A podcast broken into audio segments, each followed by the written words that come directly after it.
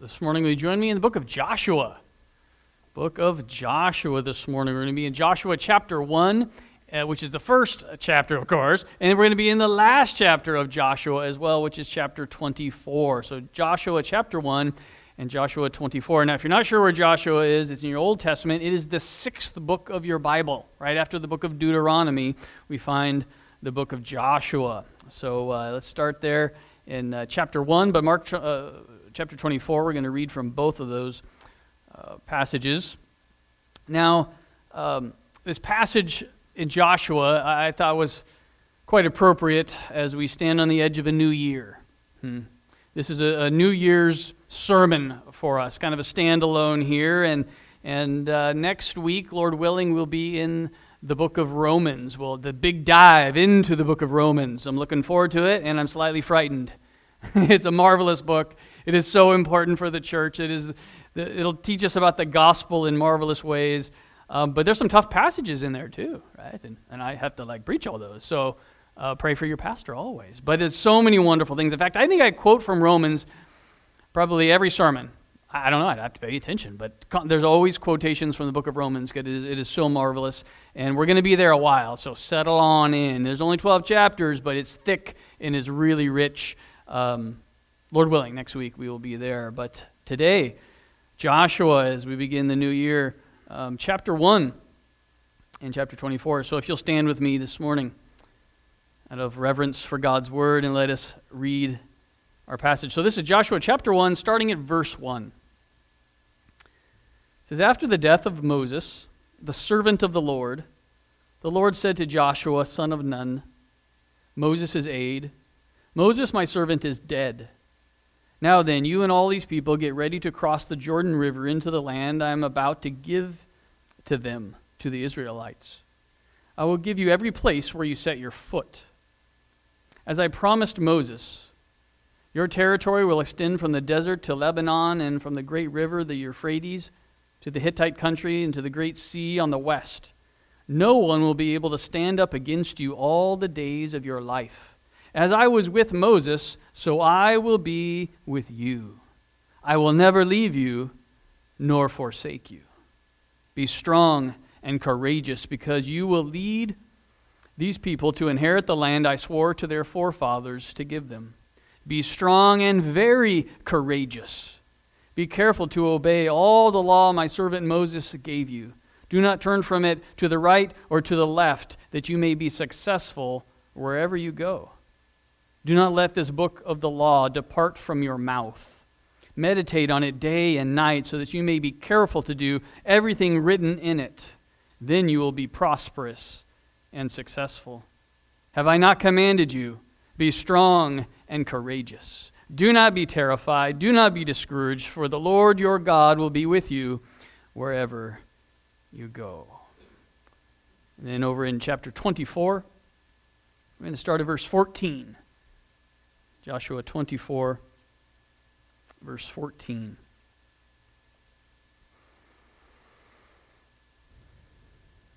It says, Now fear the Lord and serve him with all faithfulness. Throw away the gods your forefathers worshipped beyond the river and in Egypt and serve the Lord. But if serving the Lord seems undesirable to you, then choose for yourselves this day whom you will serve whether the gods your forefathers beyond served beyond the river, or the gods of the Amorites in whose land you are living. But as for me and my house, as for me and my household, we will serve the Lord. Hmm. And all God's people said, Amen. Amen. You may be seated. Now, as we begin, let me summarize what's happening and what's about to happen in here in the book of Joshua. And then we'll look at a few key points that will apply uh, to us as we begin this new year and will always. Okay, so if we go back into the book of Genesis, towards the end of the book of Genesis, if you haven't read Genesis, you got to read Genesis. It helps you understand so much of the Bible, right? It's the beginning, it's the foundation. But we find Abraham, and then his son Isaac, and then Jacob, and Jacob's name was later changed to Israel, right? That's the nation of Israel. And he had 12 sons, and each one of his sons became one of the tribes of Israel, the 12 tribes of Israel. Well, Father Jacob he had his 12 boys. That's a lot of boys. He had girls too. He had a lot of kids. And they got married, and they had kids, and they had kids. And at this point uh, that I'm referring to, there's 70 people in his family. The nation of Israel has 70 people in it. Imagine Thanksgiving, right? These are big families. And, uh, but they have to escape. They have to escape where they're living because a famine has come upon the land and they're going to die. There's nothing to eat. So they flee down to Egypt. The Nile is always pretty, pretty good at producing things, and, uh, but there's a, a famine down there too. But they find sanctuary in Egypt and they live. Why? Because God had a plan. And his name was Joseph. And check it out. He was the second to the last uh, youngest boy of Jacob. The youngest was little Benjamin, but the second to the youngest is Joseph. And his other brothers didn't like him, and they sold him as a slave. Imagine selling your baby brother. They sold him to a caravan heading to Egypt. Get out of here with this kid. They were going to kill him. They're like, nah, we'll be nice. We'll just sell him. Good brothers, the patriarchs of the faith. so off he goes. Well, he, years and years and years. He grows up down there. He's a slave. He works hard. He has all kinds of trials and struggles. But you know what? Eventually, God had a plan, and he's now second under Pharaoh saving everybody with the, the wisdom that God had given him during the seven years of drought uh, uh, or, or, or, great harvest and in seven years with the drought and the famine and all of that. Okay, you got to read the book of Genesis. If you don't understand all of this, go read it, definitely. So, they found sanctuary in Egypt. Israel lived in Egypt for 400 years. That's a couple years. 400 years. They grew from 70 people to over 2 million people in 400 years. They were very prosperous. In fact, they were so numerous that the Egyptians were all freaked out and they're like, these people are, they're going to attack us and kill us or something, so let's enslave them. They made them slaves, so Israel was a slave nation. This is their history. Read the book of Exodus. Okay, it's all about this. Well, there they were as slaves crying out to God, and God heard their cries. He'd been waiting for the perfect timing, and he sent a guy down named Moses, somebody said it there. Moses, old Mo, let my people go. He has to command to Pharaoh and all the ten plagues and all of that. Read the book of Exodus if you don't know this. Well, God brings Israel out of slavery with his mighty hand. He smashes, just summarize, he smashes the superpower of the world. And by the way, all the world was watching. That known world at that time right there, they were all watching God smash, the God of Israel smash the superpower Egypt. He's making his name famous. Well, Israel comes out of slavery, and now they belong to God, and God's going to take them to a sweet place. He says it's flowing with milk and honey, not literally, but it's a great, wonderful, prosperous land, the land of Canaan. I got a home for you. It's going to be amazing. He brings them out. They travel for a little bit over across the desert, and then, well, Israel is rebellious along the way. And then they get to the edge of the promised land and they say, We don't want to go in. We're afraid of the Canaanites in there and we're not going. And so God said, Okay.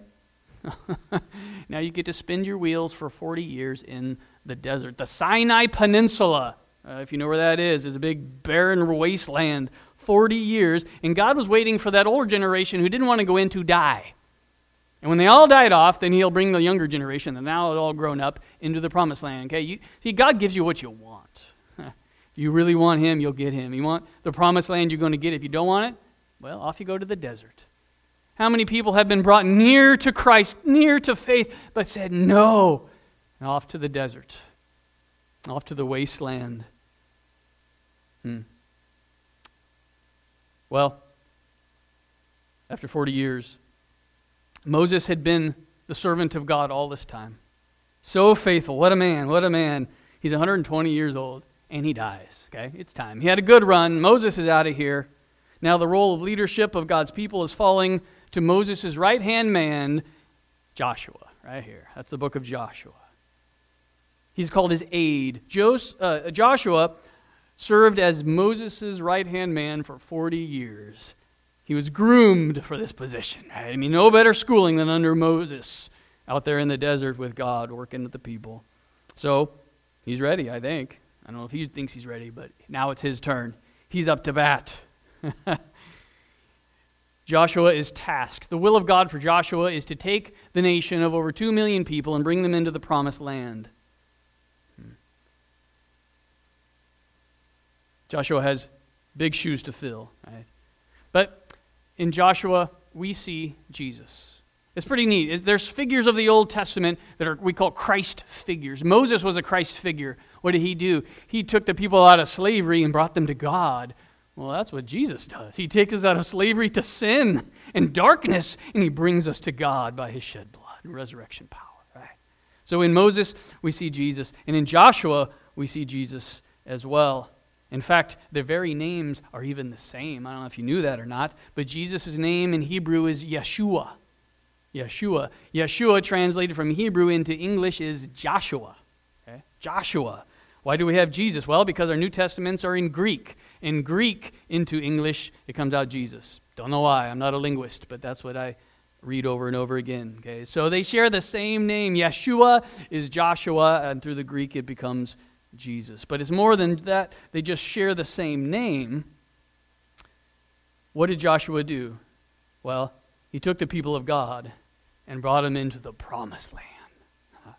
A wonderful, rich land of blessing. And eventually it became a land of peace and rest, at least for a little bit. It was a home, a wonderful home for God's people. Oh, if they'd only obeyed. but they didn't. But for a while, it was a wonderful home for God's people. And so we find that our Joshua, hmm, our Yeshua, the Lord Jesus, he takes us from the slavery of sin and brings us into the promised land of God's love and peace and rest. The forgiveness of all our sins. Okay, salvation is the promised land. Mm, indeed. And just as Joshua is going to go into the promised land and have to fight off many Canaanites, and there'll be many battles, so you and I, when we come to faith in Jesus, oh, the battle begins. But we're in the love of God. It's going to be okay. We will be victorious as we stay close to Jesus. But there's even more than that. Salvation is the promised land, but you know, there's still even another promised land because this world isn't our home. We're just passing through. It's heaven. Heaven is the promised land. And our Yeshua, our Joshua, will be the only one who can take us there. Nobody else can do that. And then it will be a perfect home for God's people with God forever the perfect promised land. Re- Jesus is the rest that Joshua could really never quite give them. He is the Sabbath rest for God's people now and for all eternity. Yeah. Now, our passage here in Joshua 1, we see Joshua standing on the edge of a new season in life. He's on the edge of a new responsibility. He's got to fill Moses' sandals. How do you do that, right? Well, that's not the way Moses did it. I know, but I'm trying. Two million people looking at him. Okay, boss, what's next, right? That's a little bit of pressure.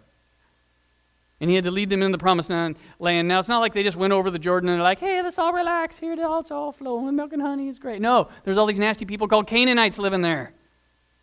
And what he had to do was wage war for years and years. All the days of his life, he would wage war against these wicked and wretched individuals, these Canaanites. Hmm.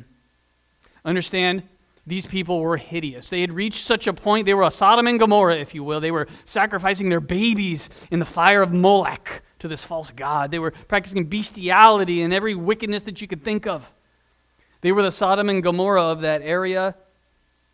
And Joshua and the Israelites are God's fire and brimstone. Mm.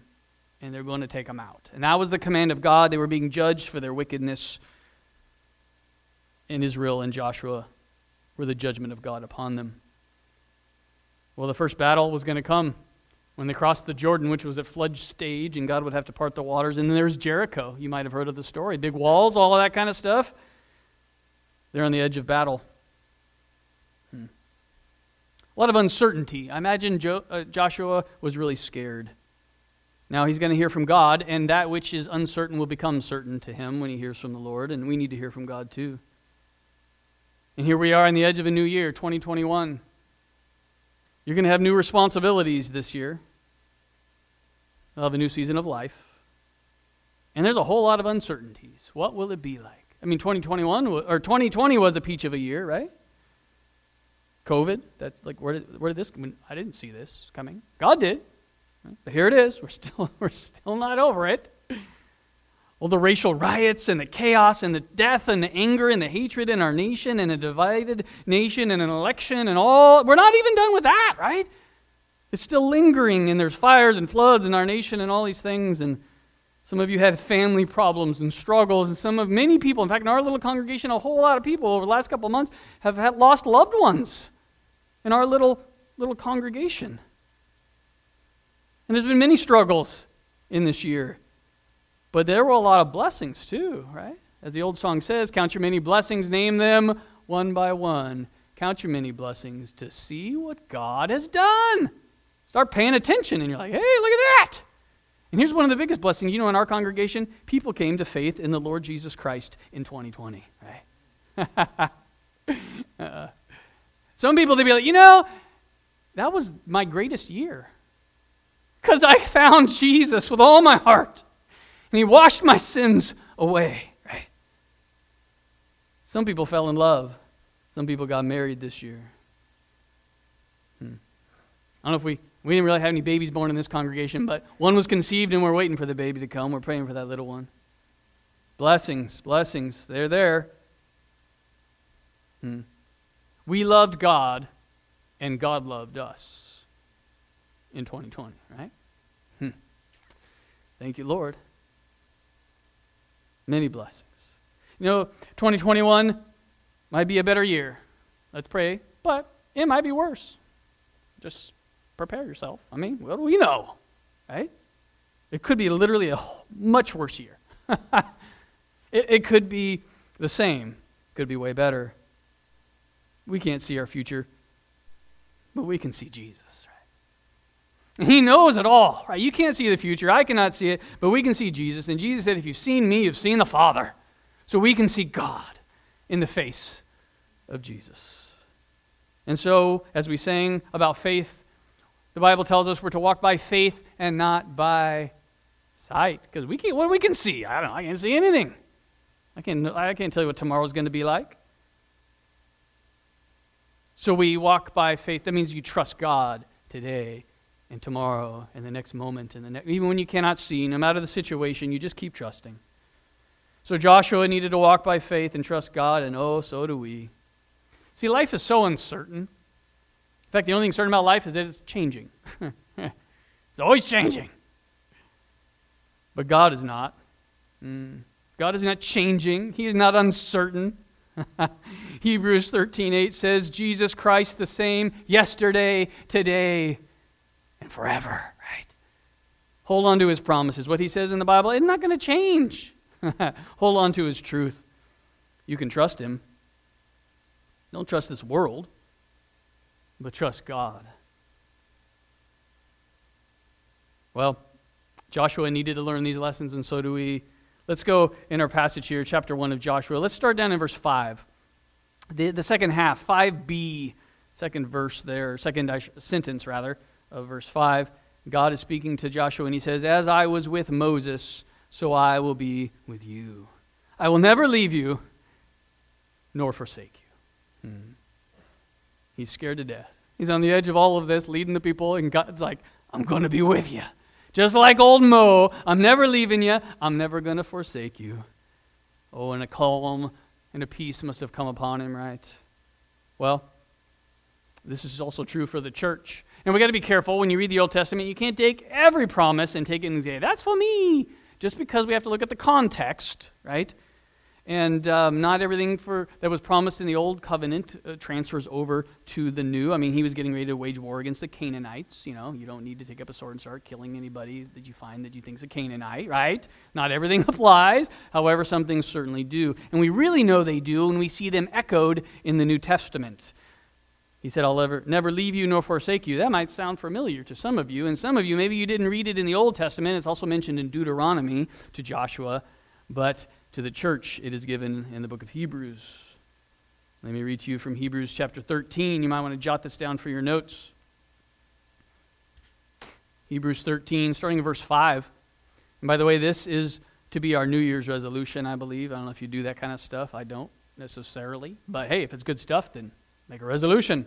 But here we go. Here's your New Year's resolution Hebrews 13, verse 5. Keep your lives free from the love of money. and be content with what you have. Why? Because God has said, Never will I leave you, never will I forsake you. Hmm. It's interesting, we often quote that, Never will I leave you, never will I forsake you, and, and, we, and we just leave that alone. And that's good, it's great. But if you read the whole thing, he's actually saying, You don't have to trust in money, you don't have to love it. You can be content with what you have. Why? Because God is with you. Right? And He's more than enough. He's more than money. He's more than anything else. So, as Christians, we got to keep our lives free from that lust and that love of money and things and stuff and be content with what God has given us. Godliness with contentment, the Bible says, is great gain because God is with us. He'll never leave us. He's more than enough. He'll never forsake us. You have all you need in Jesus. Look at verse 6. He goes on, So we say with confidence, The Lord is my helper. I will not be afraid. What can man do to me? We don't have to be afraid.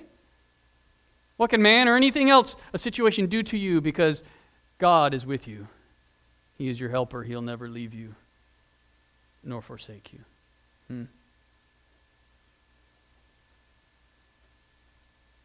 So come on, 2020 or 2021, I should say. Come on, life, or death, or angels, or demons, or sickness, or health, or good or bad. Bring it on, because Jesus is with me, and I'm going to be just fine, right? Hmm.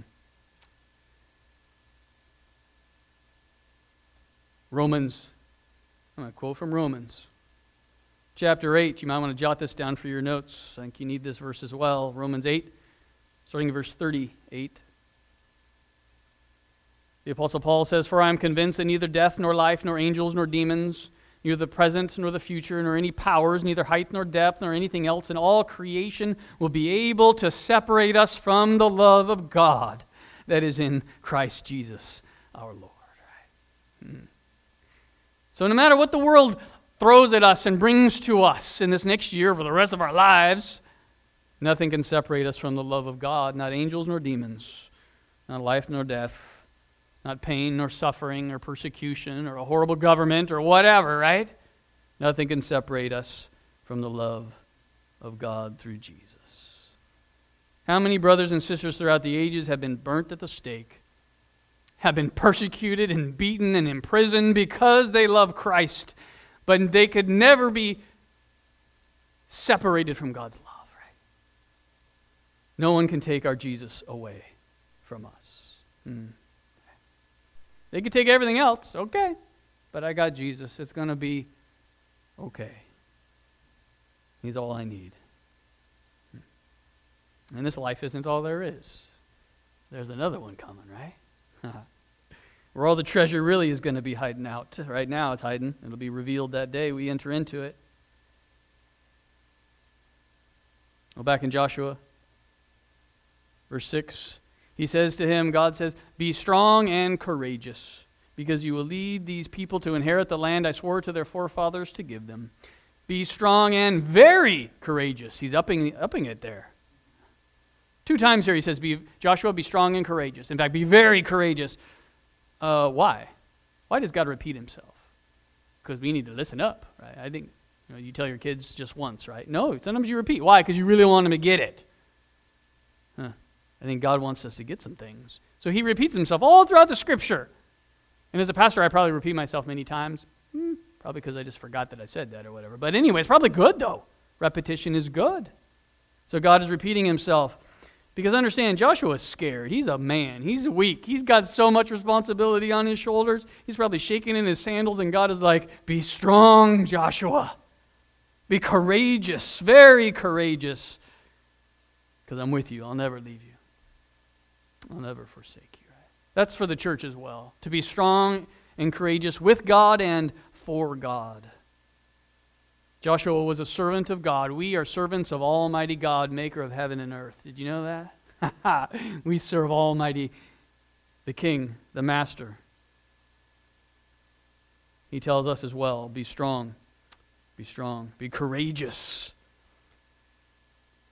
But in this life, we cannot just muster it up ourselves. Some people who try to be strong in and of themselves, well, they wear out and they fall down and they fail. So there's a key to this being strong business. Let me read it to you. It comes from the New Testament because the New Testament tells us to be strong as well. Let me read to you from Ephesians chapter 6. Again, for your notes, you might want to jot this down. Ephesians chapter 6, verse 10. It says, Finally, be strong in the Lord and in his mighty power. Right? Don't just suck it up and be like, I'm going to be strong and courageous. Right? oh, you can try that, but you're going to wear out. But we're to be strong in the Lord and in his mighty power, not ours, right? So, what it means, it's about dependency. Hmm. It's about humility before God every day, depending, every day trusting, every day living in faith, every day praying, every day, I need you, Jesus. Help me here, help me there. And then we have the mighty power. Hmm. When we are weak, the Bible says, then we can become strong through the power of God. Let me read just a little more because it's an awesome passage. It says, Put on the full armor of God so that you can take your stand against the devil's schemes. Notice the devil's schemes. It's a spiritual battle that we are in every day. Hmm. Just as Joshua entered the promised land, there's a lot of battles. Well, our first stage of the promised land and faith in Christ, there are battles every day. And he goes on, for our struggle is not against, our struggle is not against flesh and blood but against the rulers, against the authorities, against the powers of this dark world, and against the spiritual forces of evil in the heavenly realms. It's a spiritual battle. Our battle is not against people, though that's hard to get sometimes. Because the devil, no doubt, is using people hmm, to do bad things, right? But that guy at work or this person or the situation is horrible and messed up, sure, they might be influenced by the devil, but our battle is not really in the flesh. The battle is spiritual. It's the, the forces behind the flesh that are, we're battling with. And so we must learn how to pray and trust and live in the mighty power of God every day. Strong and courageous. Yeah. Dependence, humility. Let's read on a little bit there in Joshua. Continue on with verse 7. Be strong and very courageous. And he says, Be careful to obey all the law my servant Moses gave you. Do not turn from it to the right or to the left, that you may be successful wherever you go. Verse 8 Do not let this book of the law depart from your mouth. Meditate on it day and night, so that you may be careful. So, so that you may be careful to do everything written in it, then you will be prosperous and successful. Hmm. Notice it speaks of prosperity and success. Well, if I was a Southern prosperity preacher on TV, I would say, there it is, peoples. God wants you rich. God wants you healthy. Well, that's not Southern, but somehow I would, Southern, are they always Southern? I don't know, but anyway, maybe some aren't. Now, T.D. Jakes isn't, but he's a prosperity preacher. But anyway. They would use these types of things. God, He wants you happy and healthy and strong. You're going to be, your business is going to be, and you're going to make all this money. That's what God says right here. That's not what God is saying to Joshua, is it? Joshua, your business is going to be great and you're going to be really wealthy. No. What, well, what's his business? Killing Canaanites. He's going to be real successful at destroying the Canaanites because that is the will of God for his life and success for Joshua in doing the will of God was hinging upon his knowing and obeying the Word of God. Let me say that again. His success in doing the will of God was hinged upon his knowing and obeying the Bible. Hmm. And the same is true for us. Now, for Joshua, what was the Bible at that time? Well, Genesis, Exodus, Leviticus, Numbers, and Deuteronomy. The stuff Moses wrote, that's what he had. That was his Bible. That was the law of God. And he needed to cling to it. Now, it's interesting.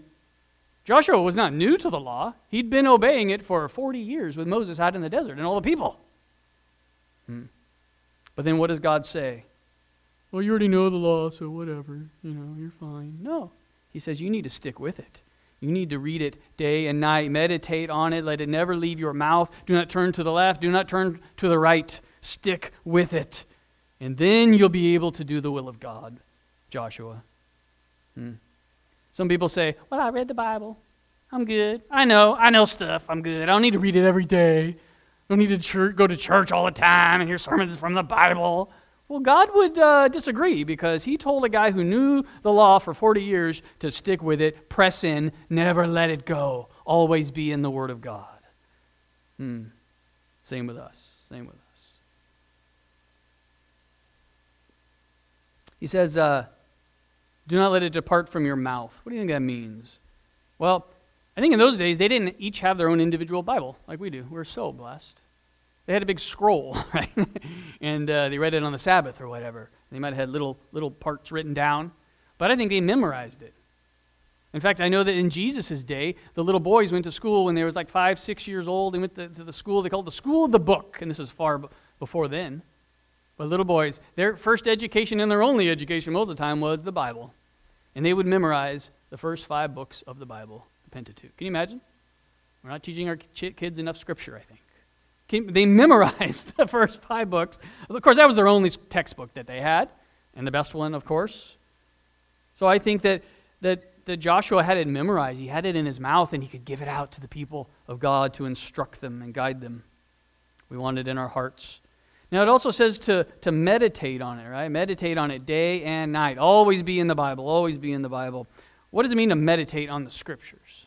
Well, this isn't Zen Buddhism. It's not crossing your leg and saying one strange word over and over again until you're numb in the brain and, and you can't think. Right? In fact, when you do that, you open yourselves up to demonic problems. Absolutely.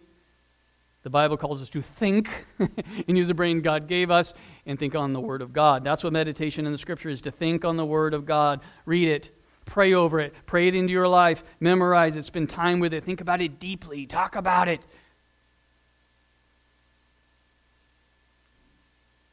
And he says, Be careful to do what it says. That's what he says. Be careful to obey the law, right? Hmm. We have to be careful Christians. Hmm. Careful with the word, careful with our faith, careful with our lives. So many Christians are careless Christians. They don't really know the Word of God and they don't really spend much time with it, and they're careless with their faith, but their mouths will reveal that. Their lives will reveal that. And we see careless Christians all the time. Verse 7 Be strong and very courageous. Be careful to obey all the law my servant Moses gave you. Here it is. Do not turn from it to the right or to the left. Hmm. Keep God's truth right in front of you. Can you picture that? Right in front of you.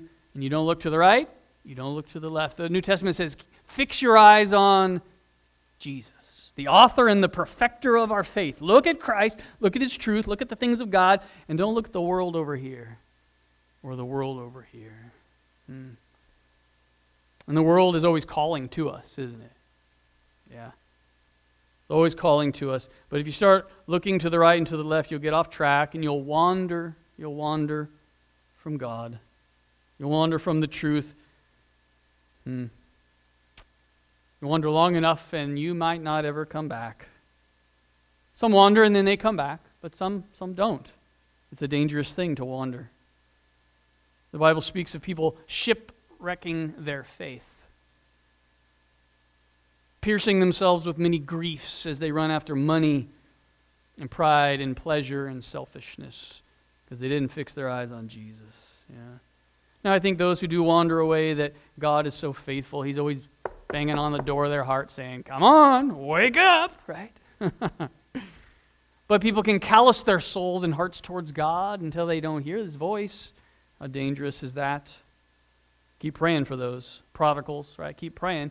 And the Bible says in the prodigal son story that that son had to come to his senses and run back to the father. Keep praying that they'll come to their senses. Yeah. But remember that promise I will never leave you or forsake you? That is belonging to those who are followers of Christ.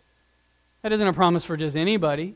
It's a promise for those who follow Jesus. So if you wander away and stop following Jesus, that is not a promise for you. You cannot be living like a pagan out there and be like, oh, God is with me, everything's fine. Hmm. The devil would like to convince you of that. And Israel is a great picture of that. God said, I'm with you. I am your God and you are my people. But when they ran away after false gods, was God always still with them? He clearly was not, as he let the Babylonians take him out and carry him off to captivity and all these things. He did let go. And yet he kept a remnant and he kept after him and he restored over time. So God is good. But let us fix our eyes on Jesus. Not, let us not go to that risky place of wandering. And if you have been wandering and you've been hearing the knock on your heart, then come on home, okay? Don't waste time, but run back to Jesus with all your heart. So the Bible tells us here if we fix our eyes on Jesus, if we're careful to obey his word, we will be successful and we will prosper at doing the will of God in our life.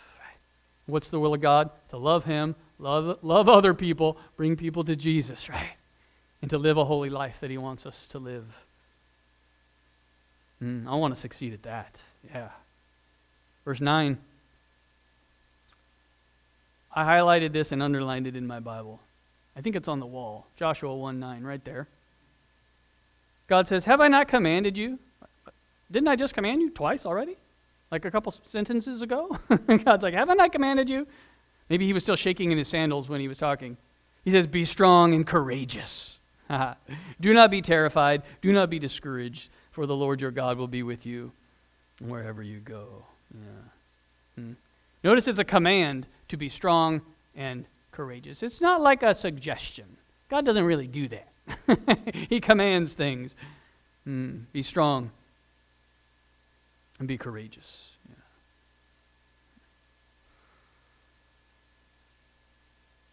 Philippians 4:13 I can do all things through Christ who gives me strength, right?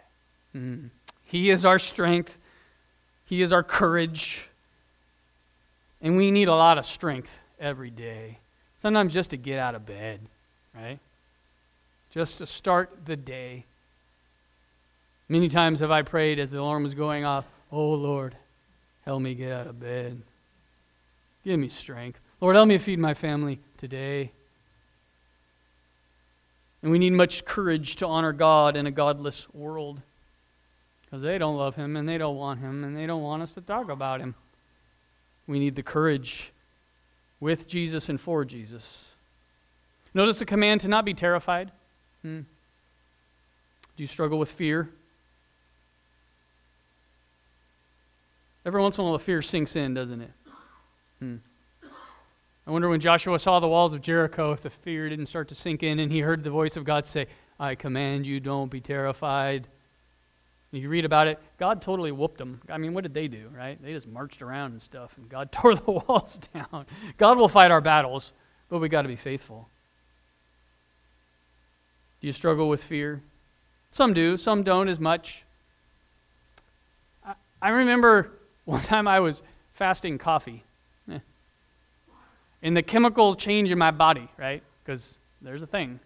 And I struggled with fear. It was really weird. For like a week. Abnormal. I know the devil's pressing on me. I don't know if it was, maybe it was the coffee. I don't know. All I know is I literally struggled with fear in a strange, abnormal way for a week. And it, but you know what? It gave me some insight because I know many brothers and sisters struggle with this.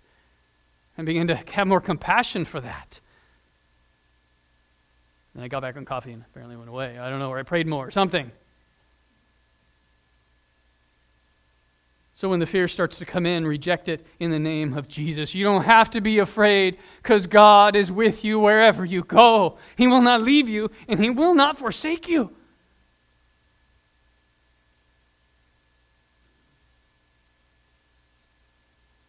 He's more than enough. So all can be lost, but you haven't lost Jesus, so you're going to be okay.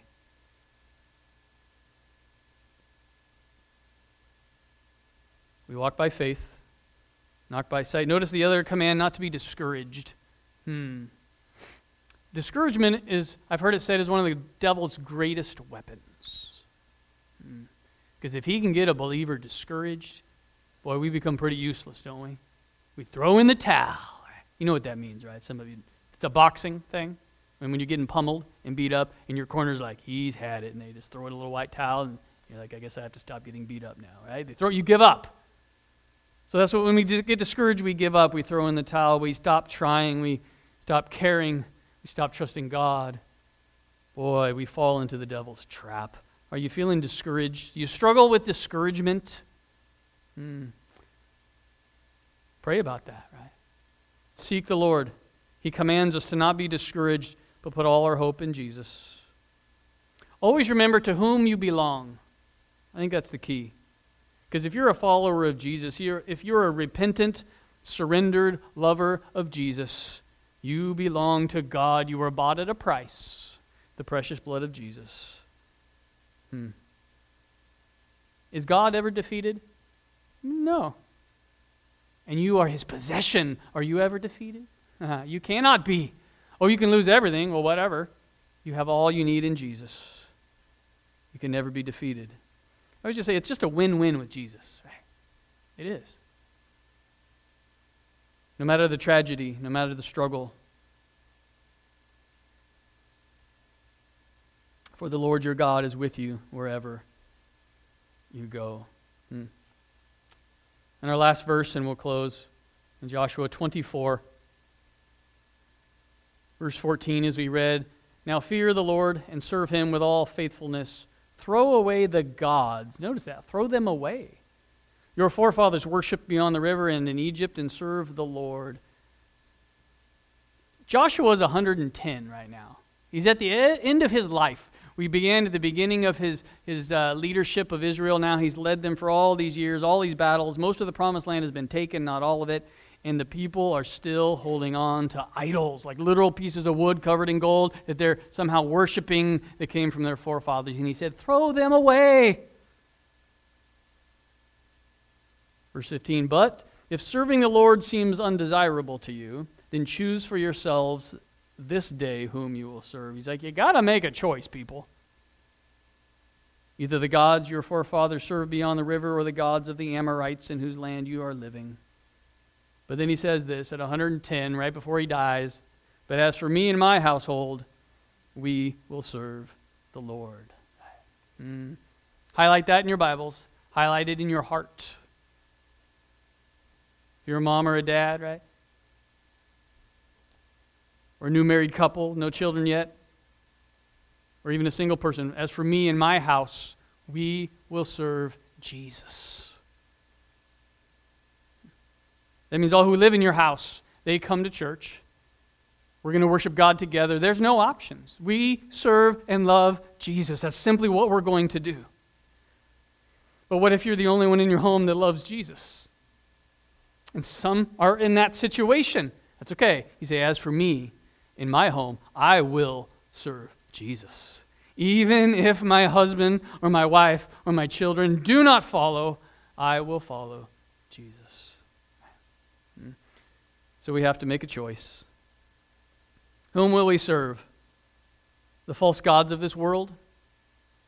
Or will we serve Christ? So let's renew that covenant today. As we begin this new year, let us pray. Let us declare this before God. Let us declare it in our homes. Declare it over your kids. So, Father, here we are on the edge of a new year, and we do not know what is going to happen. Last year had a lot of problems, Lord. We're still lingering in those. Lord, we pray your blessing upon this year. We ask for the touch of Jesus upon our lives, our homes, our families, our land, our country. We pray for salvation to come in 2021 that's never been seen, Lord. We pray for a revival to move Start in Red Bluff, a funny little town nobody ever heard of, Lord. Start right here, move across our, our broken country full of wickedness and sin. We've forsaken you. Forgive us, Lord. Have mercy. And we do pray for your touch and your blessing. But then we don't know what will happen, Lord. Maybe our government will fall apart. Maybe the church will be persecuted. Maybe we'll be sick and dying and this and that. I don't know. But Lord, we trust you. We choose now, today, to walk by faith and trust Jesus. because you have told us you will never leave us and you'll never forsake us. And you're with us wherever we go as we're followers of you, Lord. Lord, we pray for those who have turned to the left or to the right away from you, that you would bring them home. Oh, merciful God, have mercy on those whom we love who have wandered from the faith. We pray you do all within your mighty power to bring them back. And you don't override a person's will. We know that, Lord. But let them see Jesus everywhere they turn. And at night when they dream, let them see their sin. Let them see the Father's house. Let them come to their senses, we pray.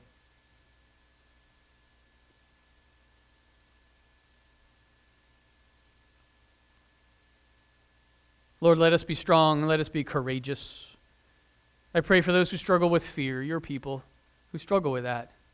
When it creeps in, let them sense that and let them hear the voice of Jesus and the command to not be terrified, but to trust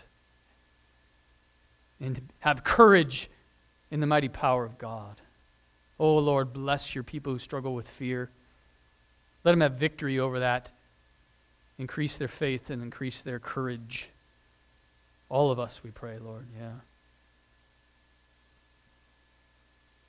Lord, let us love the Word of God and not turn to the left or to the right. Let us learn to meditate on it and be in your, ch- your church and be in the Word of God and be in prayer more and more and more, Lord. Let it never depart from our mouth. And Lord, we declare over this church, this house of God here, and those families and people attached to it, that as for me and this house, Lord, we will serve you as the family of God. And Lord, let your people declare it in their own families and their own hearts. And let us throw away any false gods and serve you with all that we have and all that we are. Thank you, Lord, for your power and your love and your faithfulness. To us who struggle, thank you.